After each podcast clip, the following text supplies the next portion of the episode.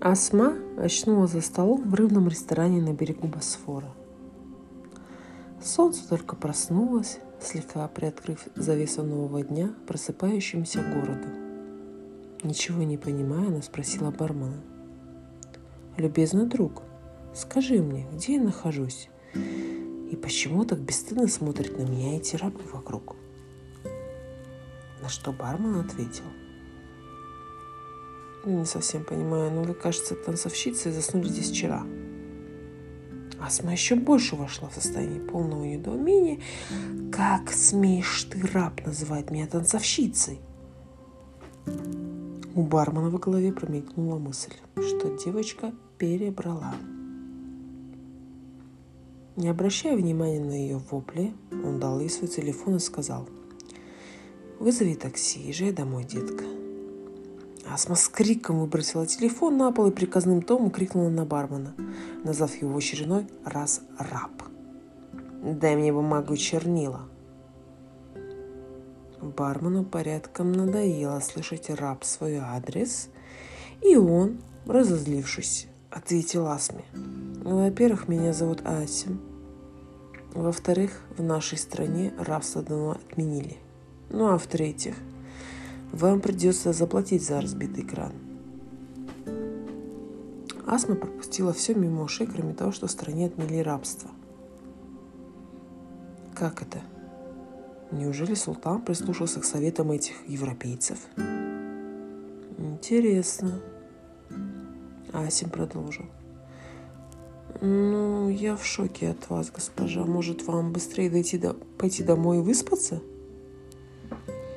Моя смена заканчивается, мне некогда фантазировать вместе с вами.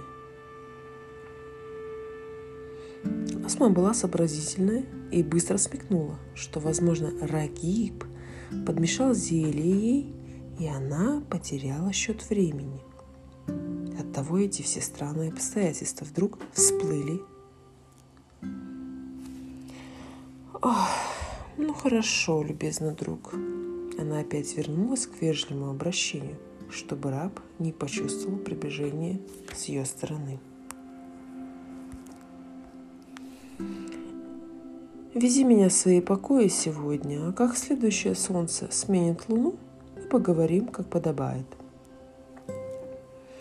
Асиму надоело пререкаться со странной гостьей, и он согласился отвезти ее в свою квартиру – Однако телефон был в отключке, пришлось выйти на улицу и пешим ходом добираться до места жительства. Асма не узнавала Стамбул. Он стал больше. Появились новые здания, которые не были похожи на то, ни на что, что было ранее в ее памяти. Машины вызывали у нее странное чувство. Что это за конница? Асим совершенно не увлекался историей. Он учился на инженера-строителя. Ему было непонятно ничего из того, что говорила Асма. Но в его голову начали заградываться мысли, что она из прошлого. Он стал отгонять эти мысли от себя. Не может быть такого. Это в сказках случается.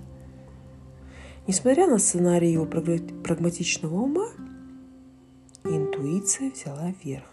И он решил познакомить Асму со своей девушкой Айсун, которая училась Сабанчи на историка. Отвезу ее домой, потом будет ясно, что делать дальше.